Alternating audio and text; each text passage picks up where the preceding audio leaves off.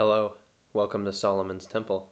Today I'm reading from Fragments of Heraclitus. He was an ancient Greek philosopher who lived around 500 BC. He went under names such as the Riddler, the Dark Philosopher, and the Obscure. And having earned such intriguing titles, he earned my respect as one of my favorite philosophers of all time. His thoughts are a little unusual, and he rattles off a lot of thoughts in fragments. The readings are fragmented. I'm going to read off some of his points of view and make sense of them the best I can. He thought that in order to approach understanding, it was lamented from Heraclitus that direct pointing was not an adequate picture towards revealing truth. He thought that we had lots of unreliable and unpredictable conjectures, so that in the process of trying to pin down the truth, we are actually letting the truth escape. He stressed the identity and unity of opposites that everything has effects and definition out of its opposite, that in some sense war or opposition is common to the universe. He says that the Logos was a universal and unchanging principle of the cosmos. He referred to the Logos as being like fire, because fire is forever elusive but always there, always itself, always fire. And of course, what would fire be without air?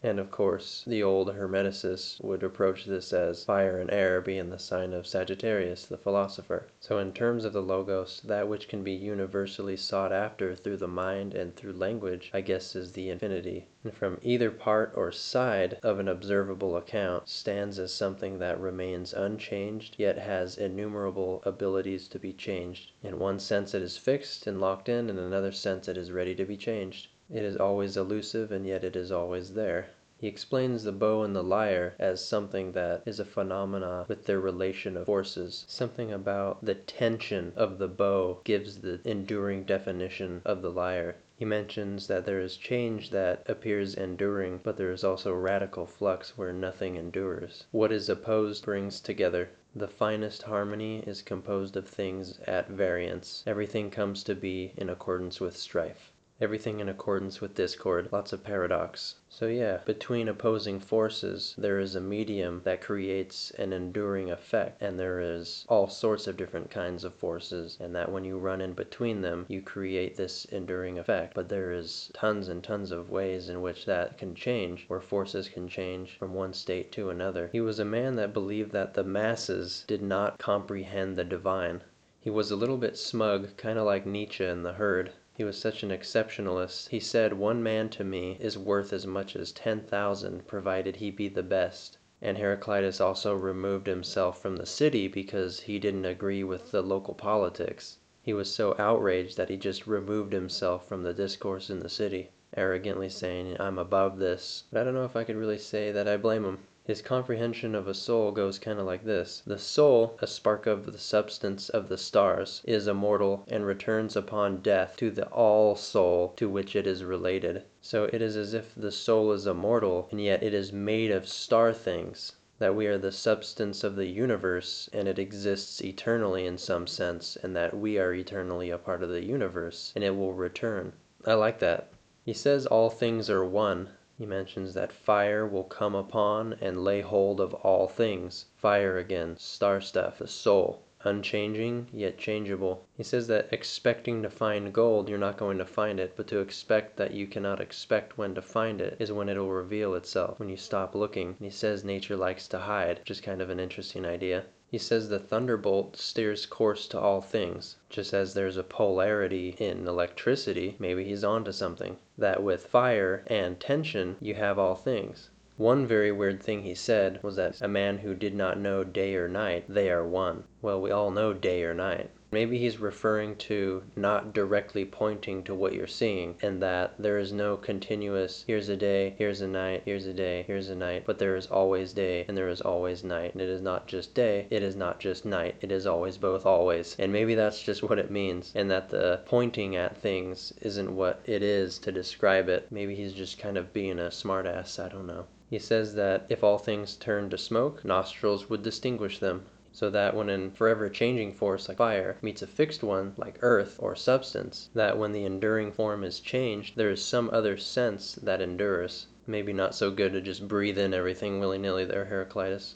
One of his more famous accounts is that you cannot step twice into the same rivers. and that as time goes on, it's momentous. And in some way, that is absolutely true, that it is radically fluxing, that the river a moment ago is not the same river, something within it all has changed moment by moment. Our minds want to fixate on the river and keep it a solid concept, but I guess the erosion and everything on the bottom and the water moving through it and the shape of the water, all of it is just, it's always changing. And of course, within a certain amount of time, the whole concept of what that river is going to look like is going to be completely altered. He says, War is the father of all and the king of all. Like opposition and strife from these things all occurs. That we are in a perpetual state of agony and frustration? That sounds about right. He says, The sea is the purest and impurest water. The fish love it, and the men can't drink it. That for some things it is the purest, and that for other things it is not pure. It is in a state of flux. Same thing for right and wrong. For some it may be right, for others it may be wrong, depending on what kind of waters you're in. Never will it be constant, neither when they are right nor wrong. Everything comes and goes through justice and strife. War is common ground. Up and down are the same, beginning and end are common. I guess you have to begin again from another end. And that in the cosmos, there's no real direction anywhere, you're just always where you are. He says that you will not find the boundaries of the soul by traveling in any direction that forward pointing finger, that fixation does not get you there. That's very interesting, and maybe that's why we're always warring and arguing and talking about all these different things, and why there's all this tension around it, and why everything's always changing with our thoughts and our ideas about things. The moment you start traveling in one direction, you're getting pulled in the next. It is weariness to labor at the same things and to be always beginning afresh. Sort of like the myth of Sisyphus, where he's always pushing something up the mountain and it comes back down, you push it up again, you just keep doing it, and I guess you gotta fancy yourself happy. In some ways, you're always beginning again and again and again. It is always changing, but it is always the same. He says it is hard to fight with desire. Whatever it wishes to get, purchases with the cost of the soul seeing that I'll always want more, and the sensation of desire will be the same when I want the crown or when I want just a candy bar. Desires would always be changing, but it would always be the same, desiring. And would it ever be fulfilled? No. He sort of takes a stab at those that don't engage with the Logos to the extent he does. He says they purify themselves, those that initiate into mysteries, by defiling themselves with blood, just as if one who had stepped in mud were to go wash their feet in mud these people performing rituals and engaging in these sort of tasks, these religious, mystic kind of rituals, are just marring themselves with cutting and blood and all these other things, like they're taking their already sullied lives and trying to purify them by further sullying themselves. He probably wasn't much into the arts or into the religious or mystic points of view of the time, just worshiped the Logos. Yeah, he's probably right about the improvement of the soul doesn't have to do with you cutting yourself open or anything like that. I wonder if Heraclitus thought that blood was like fire water or something. I don't know. Heraclitus was one of Friedrich Nietzsche's favorite philosophers, Nietzsche being the one to describe time as flat circle and that if you eternally returned, would you mash your teeth and curse the demon that said thus? I think the uh, riddles and the aphoristic style really uh, appealed to him. For those who don't know, Nietzsche was a German philosopher from the 19th century, and I think Nietzsche is absolutely incredible. So, as a precursor, to be inspired by Heraclitus is to say something about Heraclitus in his philosophical style. You'll never hear the same podcast twice. Thank you for joining me this time. I'll see you next time.